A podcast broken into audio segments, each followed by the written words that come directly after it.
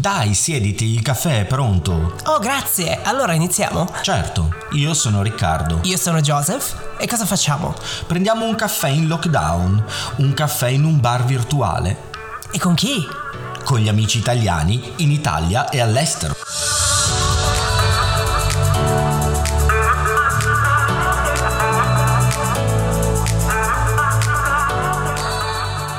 Allora, eccoci qui con questa prima puntata di Caffè in Lockdown. Io direi iniziamo con lo spiegare in realtà come è nato questo podcast. Allora, io e Riccardo siamo amici da un bel po' di anni e siamo al momento in lockdown insieme e abbiamo un po' questo rito di uh, prendere il caffè ad una determinata ora tutti i giorni e um, Abbiamo pensato che sarebbe stata un'idea carina riunire un po' quello che sono gli italiani in Italia ma anche all'estero, quindi gli expat, perché in un momento così di incertezza come quello del 2020 con questa pandemia, con questo coronavirus, penso che ognuno di noi sia tornato un pochino alle radici se vogliamo. Quindi abbiamo iniziato a pensare ma perché non registriamo le nostre conversazioni in una sorta di podcast con il quale possiamo connetterci un pochino più uh, virtualmente. Quindi Riccardo, allora io direi iniziamo con il bar virtuale. Perché il bar?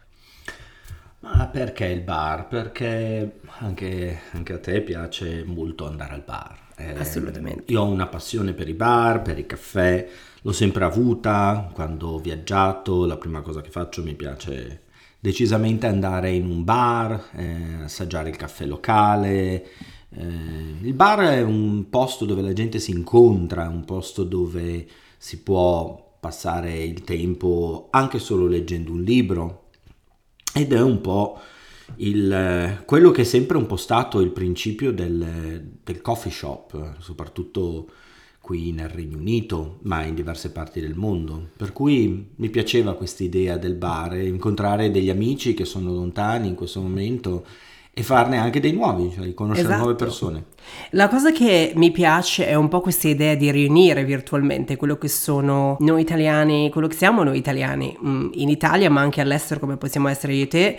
Eh, noi siamo in Regno Unito e quindi ovviamente siamo distanti dall'Italia, ma la cosa interessante secondo me è un po' come ognuno di noi può essere protagonista di questo podcast e soprattutto ognuno di voi che ascolta, perché la cosa interessante sarà proprio il fatto che voi ci potete suggerire gli argomenti piuttosto che se c'è un argomento in particolare del quale voi volete parlare, siete proprio voi protagonisti. Il modo in cui voi potete darci delle idee è attraverso i social, quindi ovviamente tramite Facebook, tramite Instagram, potete seguire me, um, Joseph con l'underscore Rubelli e mi potete seguire pure su Facebook e la stessa cosa per Riccardo.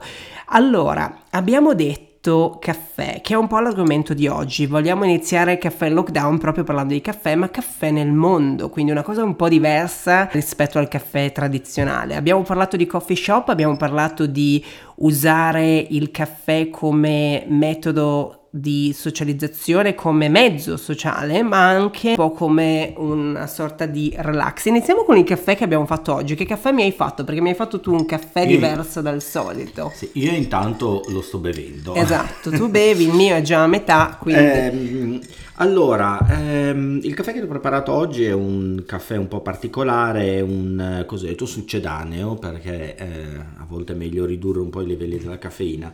È, è molto buono, preparato con, eh, si può preparare, ovviamente si chiama caffè, ma eh, si tratta di un qualcosa che ovviamente non ha a che fare col caffè, un, un, in genere una miscela di erbe o frutti essiccati che viene preparato, che può avere un gusto più o meno simile al caffè che in passato, specialmente nel, eh, in, molte, in, molte, parti del mondo durante, durante la guerra, veniva eh, ovviamente bevuto o mescolato al, al caffè normale perché ovviamente il costo del caffè era molto alto. Stavo pensando un pochino al... perché questo è un caffè diverso, quindi è un caffè che non è in realtà un caffè. Quindi la mia domanda è, perché parliamo di caffè all'estero ovviamente, mm-hmm. qual è il primo caffè che tu ti ricordi che hai bevuto quando sei uscito dall'Italia? Che è una cosa un po'... è un po' un punto forte. Ad esempio, una cosa che io sento molto quando gli italiani vanno all'estero è andare da Starbucks, che è un po' l'influenza americana che l'Italia ha, no?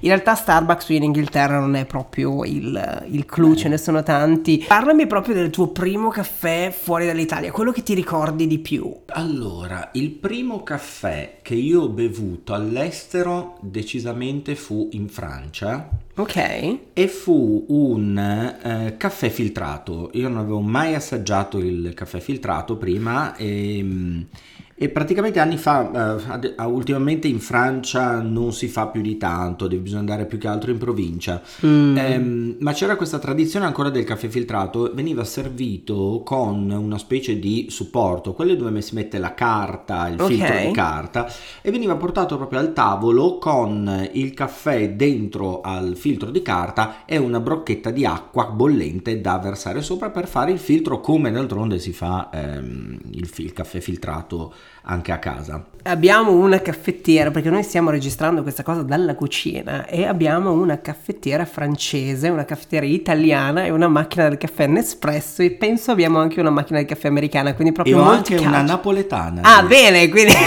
te l'ho fatta vedere qualche giorno fa, ti sei dimenticato. C'è eh, qui anche la cucuma napoletana. La cucuma napoletana. Tu caffè in Francia. Allora, punto di vista sul caffè filtrato. Io ho un ricordo terribile del mio primo caffè filtrato, cioè penso ero a New York la prima volta che ho bevuto un caffè filtrato, mi ricordo ed era assolutamente terribile e penso che sia un po' l'incubo di noi italiani avere il caffè filtrato ovunque perché è una cosa è tipo acqua sporca, però dipende un po' ho imparato un pochino ad apprezzarlo perché dipende un po' come tu lo fai, cioè nel senso già il fatto che lo metti magari con il latte piuttosto che cambia tutto però da solo... Mm. A me personalmente piace molto, però è una questione di gusti eh, personali. Gli italiani normalmente adorano l'espresso, mm. eh, pensando che l'espresso tra l'altro abbia una tradizione centenaria. In realtà mm. l'espresso ehm, viene spesso volentieri nelle tradizioni, si confondono le tradizioni del caffè, si pensa, molti pensano che la macchina all'espresso è stato inventato in, eh, a Napoli non, per qualche misterioso motivo. Mm. Eh, in realtà la tradizione del caffè espresso è una tradizione molto molto recente, a differenza invece di quelle che sono le cosiddette coffee house o i coffee shop o i cosiddetti bar che noi definiamo bar o caffetterie soprattutto in certe zone d'Italia. Ehm, in realtà il caffè espresso nasce in tempi molto recenti perché eh, si, si, parla degli inizi del Novecento mm. dove la prima macchina espresso, ehm, prima il caffè era probabilmente molto vicino al caffè filtrato. La macchina espresso viene chiamata espresso proprio perché è molto veloce, perché aiutava a servire molti più clienti. Certo. E apparentemente il caffè agli inizi della macchina espresso era, era terribile, perché era un molto, molto liquido, eh, mm. eh, molto amaro, molto poco saporito, poco, con poco gusto. E, ehm, mentre negli anni 30 vengono brevettate delle nuove macchine e il caffè espresso rimane, diventa quello che noi conosciamo, cioè il caffè molto cremoso, ricco, eh, con decisamente meno amaro nel, nel gusto. Ehm, mentre la caffè alla napoletana è una, una, un tipo di caffè completamente diverso perché l'hai mai vista la, la macchina per il caffè, la caffettiera napoletana? Eh, mi sembra di averla vista in passato, ma, ma io, devo... fatta, io sono convinto di avertela io fatta vedere un po' mi... di giorni fa che era in una delle mie scatole. Probabile, però. in una delle tue ciarappe da qualche parte. No, però hai detto una cosa utile e giusta, che è il fatto di dire che il caffè espresso è un caffè veloce e questo mi porta un attimo alla a diciamo il tipo di concezione che c'è del caffè, perché una cosa molto um, comune, diciamo, all'estero è avere questi caffè molto lunghi, questi cappuccini taglia, taglia maxi piuttosto che... E io una volta ho anche chiesto, devo dire la verità, ero in un coffee shop indipendente, quindi non in una delle catene varie, ho chiesto il perché di questi caffè così grandi e in realtà la cosa che io ho percepito poi eh, abbastanza in fretta è il concetto di caffè diverso. Cioè, mentre da noi si beve il caffè in velocità, quindi l'espresso è il caffè proprio veloce prima di andare a lavoro, nei paesi anglosassoni c'è un pochino più di tradizione di sedersi nei coffee shop per lungo tempo, lavorare da un coffee shop. Il classico esempio di immagine anglosassone quando vedi queste persone nel coffee shop per molte ore con questi caffè a livello sociale, se vogliamo, perché sono in realtà degli eventi come noi andiamo a fare l'aperitivo, loro fanno il caffè. E ho una domanda per te riguardante i caffè più strani. Mm-hmm. Qual è il caffè più strano che tu abbia mai bevuto? Io ne ho uno, ma voglio sentire il tuo. Allora, eh, beh, caffè strani dipende cosa si intende per strano, perché in realtà i caffè sono diversi, come ti ho detto, in Italia molto spesso le persone sono abituate all'espresso che ormai è diventato un po' la macchina espresso è stata portata in realtà mm, trovi certo. il caffè certo. espresso quando vai in un bar in qualunque posto del mondo ormai trovi una macchina espresso assolutamente tranne a volte mm, quando vai in certi paesi mm, tipo a me è capitato in Marocco di andare in certi piccoli eh, ristoranti che, dove preparano ancora il caffè tradizionale locale che è fatto in maniera completamente mm, diversa, certo. in una specie di pentolino che viene messo sulle braci. Ehm, l'ho provato per... in un... quello l'ho provato eh, in un coffee shop eh, a Londra, forse Shoreditch. Mi avevano fatto una cosa... Marken. Anch'io, forse anche qua, mm, anch'io qua. Molto buono. Forse però, per rispondere alla tua domanda, Forse il caffè più strano, tra virgolette, che posso aver bevuto è questo caffè particolare, che non è in, tanto in sé particolare per la preparazione, ma eh, per via del fatto che ehm, i chicchi del caffè non sono chicchi raccolti, ma sono, è una cosa un po' disgustosa, qualcuno ovviamente adesso... ma sono dei chicchi che vengono digeriti e vengono raccolti dopo la digestione. Eh, questo ehm, adesso tra le altre cose molto contestata, è stata contestata tantissimo ehm, per via del fatto che eh, data la, la richiesta di, eh, di, questi chicchi di caffè, prodotti praticamente vengono raccolti dopo che sono stati digeriti da questo zibetto delle palme che si chiama Kopi Luwak ehm, in, in Indonesia. E praticamente ehm, vengono raccolti i chicchi che poi vengono tostati, però ovviamente sono digeriti perché lo zibetto ah, okay, li ha mangiati quindi... e poi li ha espulsi. Quindi, quindi escono dalla... No, vabbè, sappiamo dalla... tutti da dove possono uscire. escono dalla porta di sicurezza, quindi molto organico devo dire. Sì, come... un, po un po' organico. Eh, no, eh, ovviamente per via di questa, di questa, rarità, perché comunque vengono raccolti, devono essere raccolti, in realtà una tradi- era una tradizione tradizione gli schiavi non potevano raccogliere i chicchi del caffè nelle piantagioni mm. e di conseguenza eh, si sviluppò questa tradizione di preparare il caffè eh, con questi chicchi che in realtà non erano stati raccolti ma erano stati mangiati prima dallo zibetto per cui loro potevano, gli schiavi potevano raccoglierli e utilizzarli. Ok. Questa cosa ha fatto diventare questo tipo di caffè negli ultimi anni credo nell'ultima decina d'anni è stato esportato anche molto in Europa, negli Stati Uniti, come il caffè assolutamente più costoso. Una, tazza di questo, una tazzina di questo caffè eh, costa all'incirca 50, 50 euro.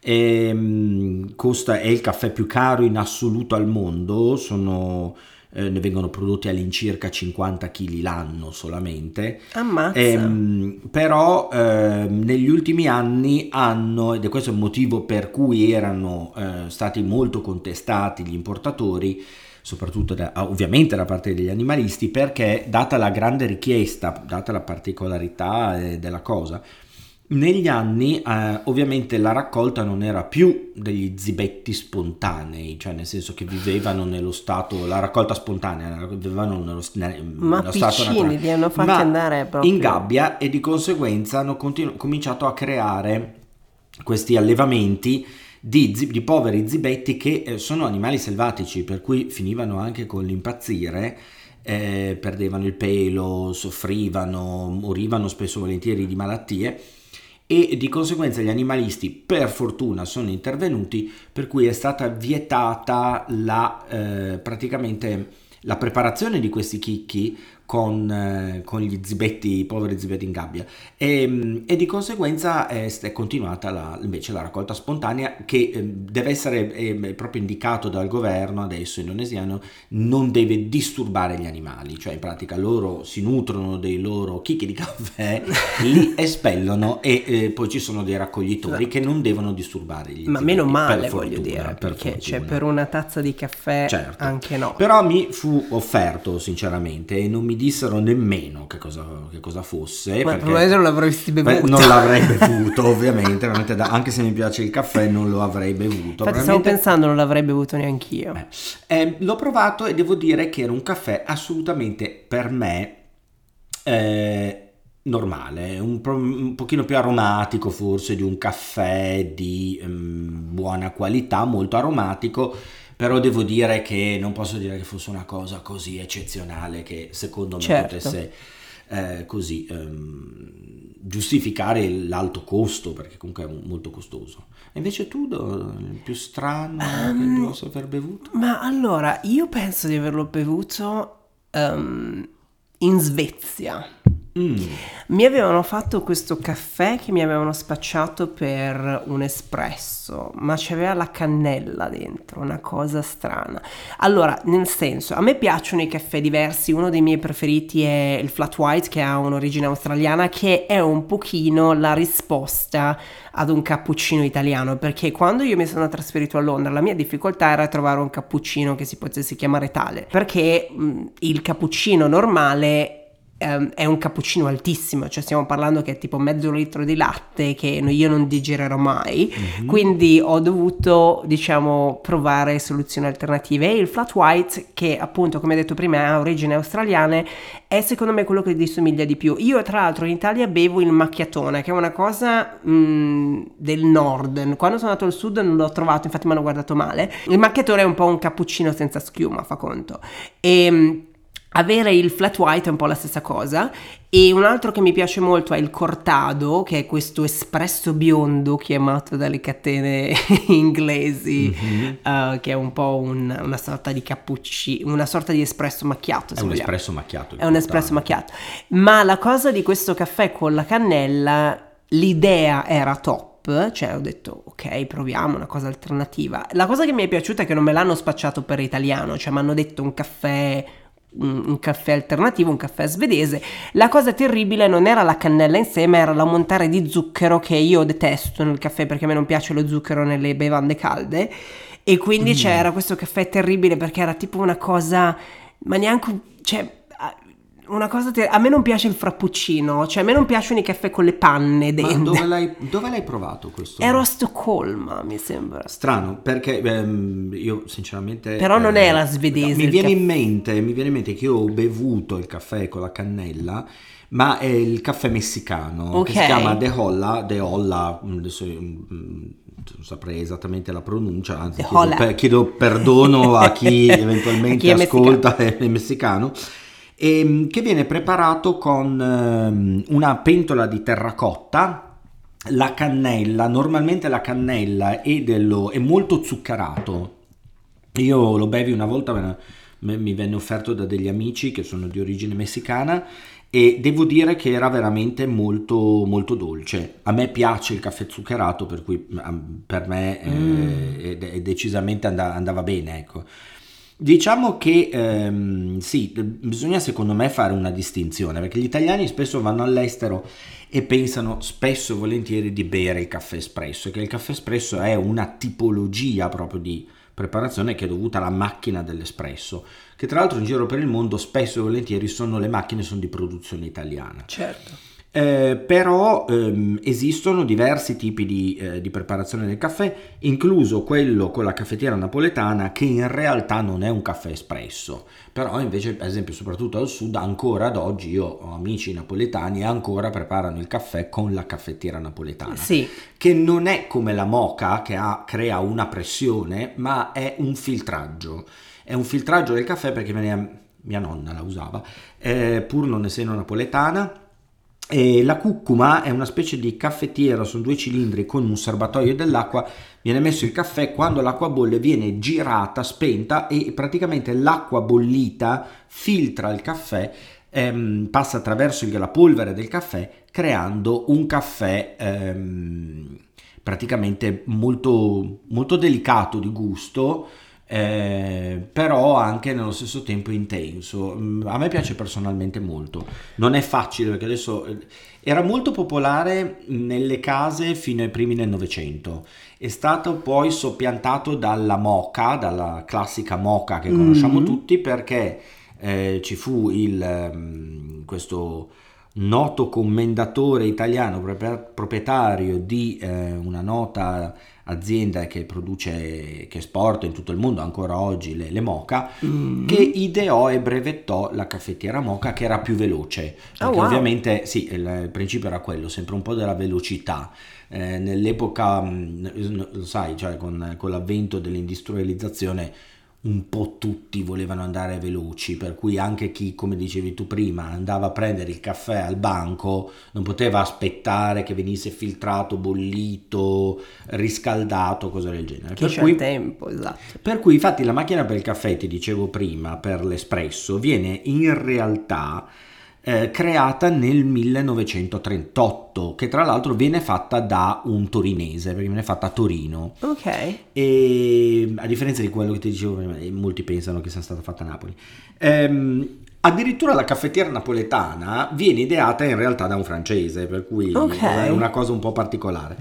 C'è una ehm, connessione tra Francia e Italia, Francia, c'è un po' mondo. Il, il, caffè, il caffè è un po' eh, un po' ovunque. È una lingua universale, secondo me, di socializzazione. Soprattutto Tutti, sì. chi più chi meno, è il caffè. Negli ultimi secoli decisamente sì. Infatti, quando prima tu accennavi come la caffetteria come punto di aggregazione, un po' l'idea no, di questo nostro caffè virtuale, eh, nasce proprio dal fatto che eh, la caffetteria è nata esattamente come punto di aggregazione. Eh, soprattutto nessuno, nessuno, sa a volte come nascono le aziende, eh, come nascono la, come sono nate ad esempio grosse aziende, grossi nomi, grossi marchi. Ma la cosa interessante è che ehm, il caffè in realtà ci arriva dal, nel, nel, praticamente dal, dalla Turchia, dal Medio Oriente e ehm, dove le vere origini sono abbastanza controverse, però si sa che il, nel XV secolo prima, il primo coffee shop, mm-hmm. come lo chiameremo qui in UK, era ehm, praticamente stato fatto alla Mecca. Ah, vedi? Infatti devo dire, parlando di Turchia, il mio barbiere fa un caffè fantastico.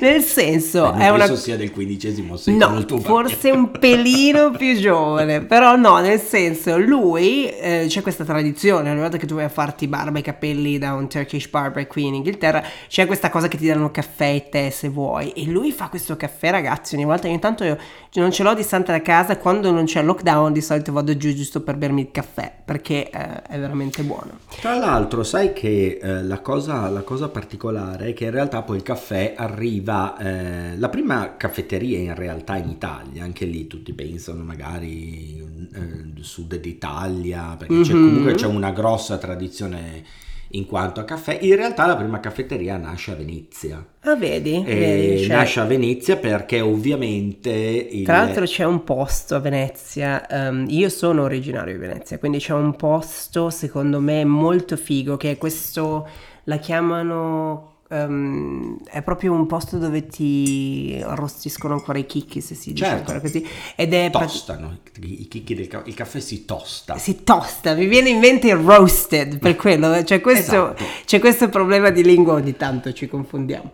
Sì, quindi c'è ancora questa caffetteria buonissima che è piccolissima, secondo me adesso Mm, Mm, chiusa per via delle distanze perché non si può tenere la distanza assolutamente.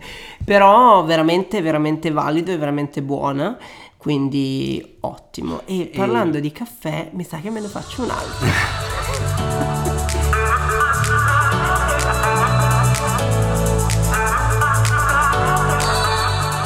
Allora, siamo partiti con un caffè, in realtà adesso stiamo bevendo un tè e proprio sull'argomento tè, vivendo noi nel Regno Unito, ci sono un bel po' di miti da sfatare, no?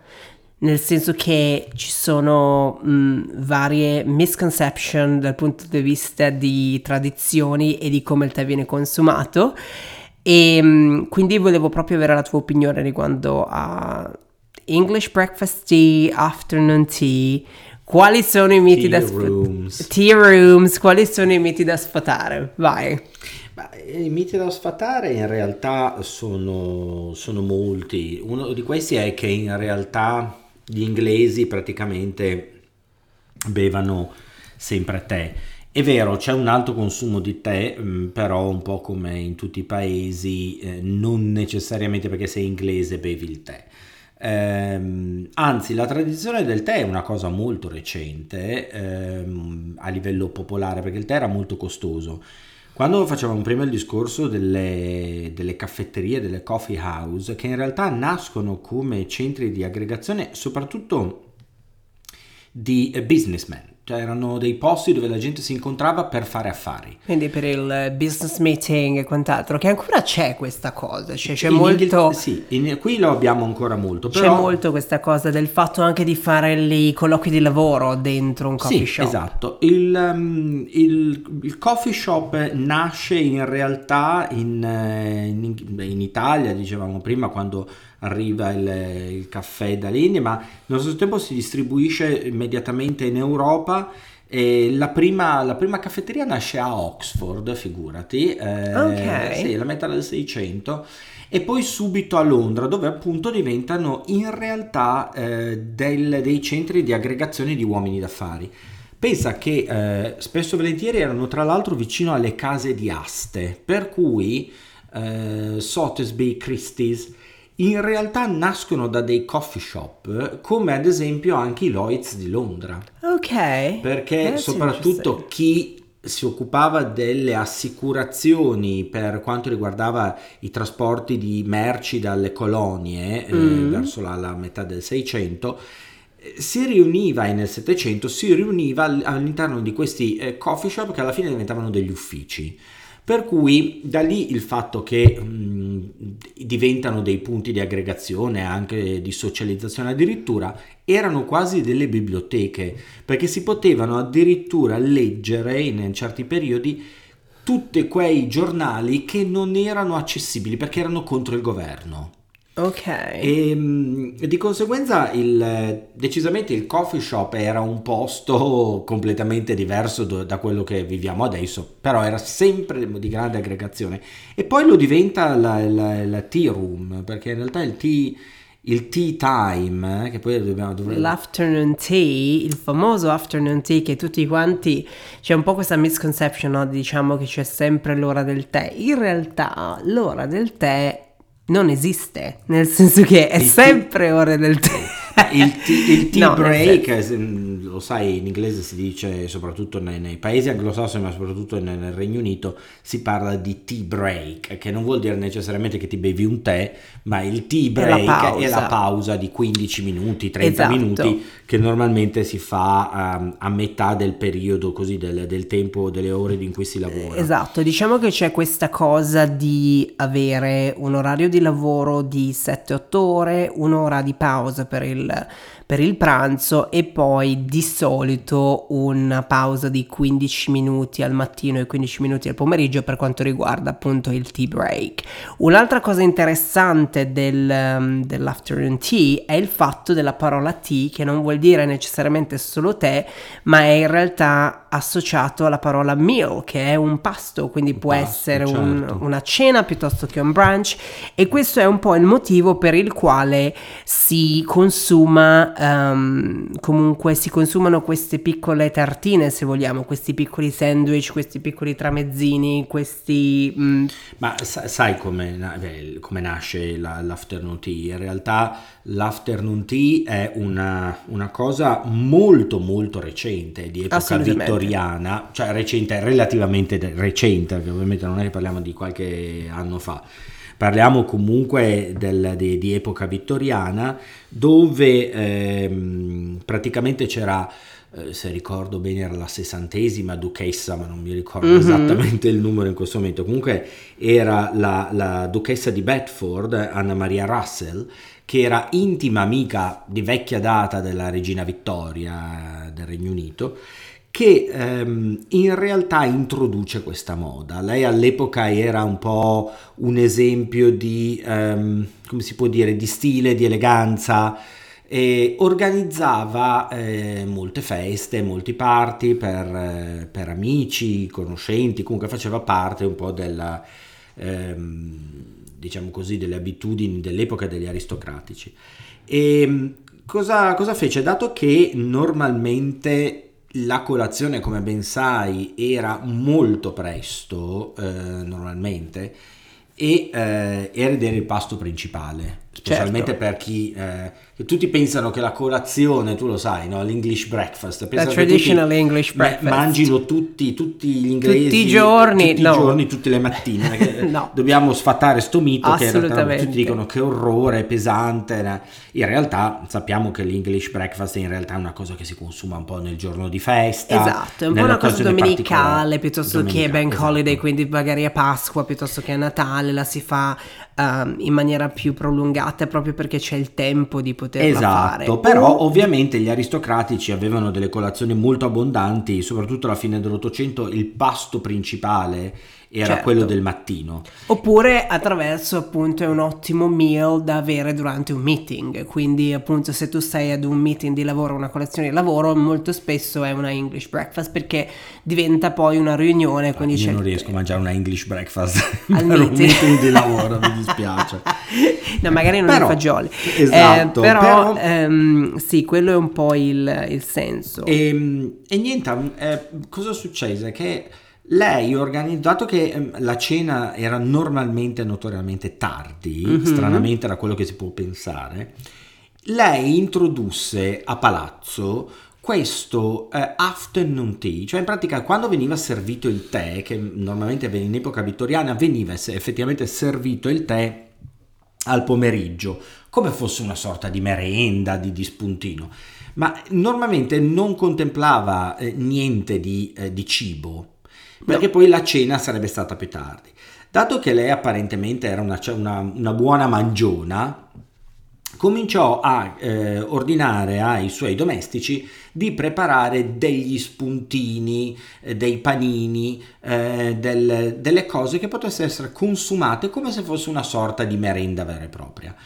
Cosa successe? Che questa cosa diventò di dominio pubblico e, e a un certo punto le persone, anche quelle non necessariamente aristocratiche, eh, aristocratiche voleva, volendo imitare come esempio di eleganza le signore con le amiche, cominciarono a introdurre il, questa abitudine del pomeriggio, magari di un ritrovo con gli amici con degli spuntini. E da lì nasce l'afternoon tea che è una cosa comunque molto molto recente. Assolutamente, e poi c'è anche un pochino una cosa riguardante agli orari che è interessante, perché? Perché in Inghilterra diciamo che l'afternoon tea mh, mm, che viene associato alle 5 Um, che è un po' l'orario. Era quello in cui la, la duchessa normalmente faceva cena. No, in cui faceva l'afternoon tea, la esatto. cena era più tardi. Però poi se viene associato ai giorni nostri, diciamo che un inglese medio, diciamo, al di fuori di Londra, Londra è un po' un caso a parte, però diciamo che magari fuori Londra, diciamo che la cena è verso le 6, 6 e mezza, quindi c'è un, una cena mh, mm, anticipata rispetto magari a quella che possiamo conoscere noi e quindi di conseguenza quando fanno un afternoon tea è già quasi una cena ed è per quello diciamo che io personalmente quando ho un afternoon tea non mangio a cena perché sono pieno eh, sì anche perché normalmente sono molto molto ricchi normalmente esatto. però ed è include appunto un pasto salato e il dolce e di solito si può fare pure con lo champagne. certo, diciamo, l'afternoon champagne tea che è praticamente cosa che noi una diciamo cosa molto moderna, veramente esatto, cosa al quale noi diciamo moderna. sempre no. È una cosa Serio. veramente molto molto moderna, quella degli ultimi decenni in cui viene introdotto questa cosa di servire a, a volte anche cocktail. Esatto. Ehm, personalmente non l'ho mai amato tanto, cioè No. a me mescolare tè, champagne, panini, dolci, non- È un po', è un po' un mix. ehm, un paio di volte mi è capitato. Sì, dipende. Allora, diciamo che è un po' un evento, cioè nel senso quando tu lo fai, ad esempio a Londra ci sono tantissimi hotel che lo fanno molto bene, piuttosto che puoi farlo nelle tea room, piuttosto che... Ma E però devo dire, a me personalmente piace in maniera molto classica, ne ho provati di buoni, ne ho provati non di altrettanto buoni. E mm, diciamo che ehm, ci sono le scones, ovviamente che sono questi, questa sorta di muffin, diciamo, con la, con la whipped cream, no? Che sono questa, che- questa crema pesantissima che hanno, che a me piace, però per non, gli scones, sì. eh, non sono amante degli Ma scones. io non sono amante nemmeno io No. degli scones in realtà, mi piacciono i sandwich ma non, non Esatto. sono nemmeno un grande amante dei dolci in generale come sai. Per cui- No, è vero, però ehm, riguardo al tè, mh, ci sono tanti tipi di tè, tè per ogni persona, però eh, un'altra grande misconception è il fatto che mh, si bevano tanti tipi di tè diverso. In realtà il tè è sempre e solo uno ed è l'English breakfast, oppure l'Earl Grey tea, che è quello che piace a me. A me l'English breakfast non fa impazzire. L'English breakfast viene anche chiamato il builder tea, cioè il tè dei muratori, perché è quello che bevono in pausa durante i lavori, appunto per il tea break. Quindi è molto interessante come questo tè, cioè io mi ricordo, io ho un ricordo di me a Londra in questa tea room a Leicester Square con il menù dei tè con più di 300 tè e noi cosa Certo. abbiamo preso? Tipo il noi ho detto vabbè non prendiamo tè inglesi prendiamo tè orientali. Quindi siamo andati su un jasmine tea mm, molto buono. E ehm, Vero? molto molto particolare. Però devo dire c'è proprio il menù dei tè che è una cosa molto figa. Ah, e mm, Sì, ma anche perché eh, i tè, tu sai che eh, praticamente, vabbè, i tè nel mondo sono tantissimi, cioè Certo. veramente molti. E eh, a differenza di quanto si possa credere, come molti credono in realtà che siano anche piante diverse o cose diverse, in realtà il tè è una pianta sola.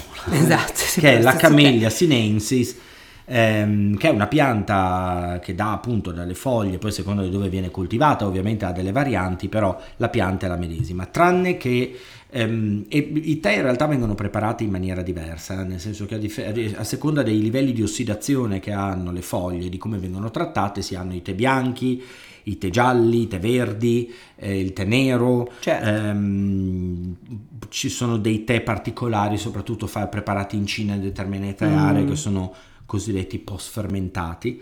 Ma, e poi ci sono i tè rossi che fanno un grande- una grande confusione. Molta gente eh, con- parla di tè rosso parlando del ehm, carcadè, che non so se hai mai bevuto. sì ho bevuto il carcadè mi piace Io lo bevevo tantissimo anni fa. E, e il rooibos, che il rooibos è praticamente una pianta, è una sorta di cespuglio che, che cresce in Sudafrica, priva di caffeina, che è molto buono. A me personalmente piace tantissimo.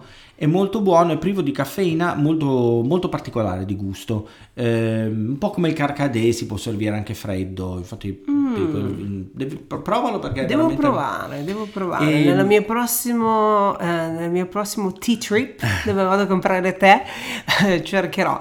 Comunque poi abbiamo il tè con latte, che anche quello è ovviamente una cosa molto tradizionale, eh, molto tradizionale, ho cambiato un po', ho usato un mix di lingua. Ma sai quando è il tè al latte? Quando è la prima volta? Mm. Viene- tè al latte viene nominato per la prima volta. In realtà il latte non si usava. eh, No. per i puristi del tè non si usa neanche nemmeno adesso, si aggiunge solo a determinati tè.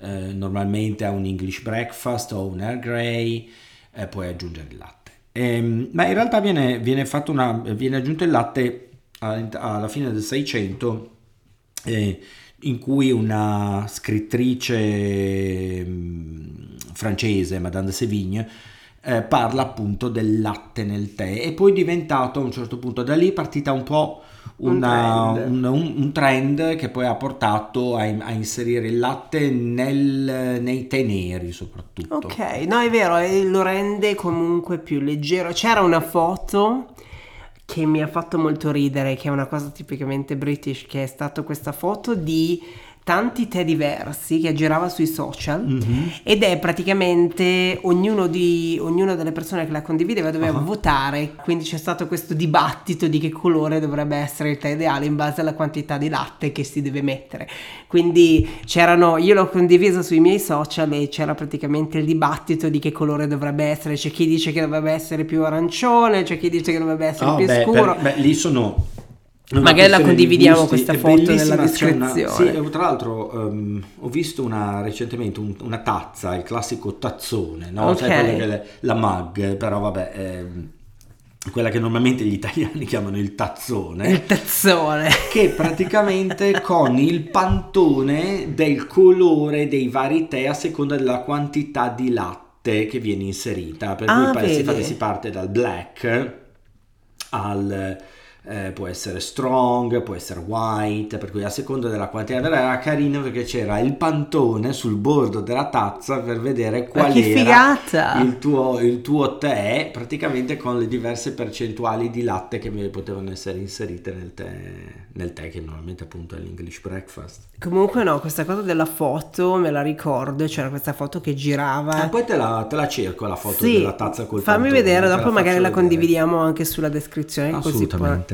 Però no, è da ridere perché poi gli inglesi sono molto affezionati al loro tè, quindi c'erano questi dibattiti nei commenti, c'è cose proprio... Discussione c'è col latte nel tè, chi mette prima il latte poi il tè o il latte o il tè. C'era questo non TikTok. credo ci sia, io personalmente non trovo, non ci trovo una differenza. Non c'è ognuno, differenza, però no, sa, a me ha fatto ridere, a me ha fatto ridere questo americano su TikTok che ha portato all'estremo il, il rito del tè, praticamente c'erano, c'erano dei miei amici inglesi che si sono inorriditi per il video, cioè lui prende il tè, lo mette al microonde, cosa che non si deve fare, e lui cosa fa? Mette il tè con la bustina al microonde con l'acqua fredda, lo mette al microonde, fa bollire l'acqua e poi ci mette tipo il limone, quindi tutti un gli inglesi inorriditi. Ma non solo un inglese, anche, anche un arborista lo ucciderebbe probabilmente. Eh, perché il tè viene fatto con il kettle qui, che è questo bollitore. Infatti quando sono tornato in Italia la settimana scorsa ho preso mia mamma il kettle, il bollitore, lei questa, si gli è aperto un mondo, mai avuto un kettle in vita sua, gli faccio sì, questo è um, però, perennemente acceso. Sì, però tu devi spiegare perché mm, se no fai come una mia amica che ha messo il tè o la tisana dentro al kettle, che il kettle è un bollitore per l'acqua, per non l'acqua. ci si bolle nulla niente. dentro, non Assolut-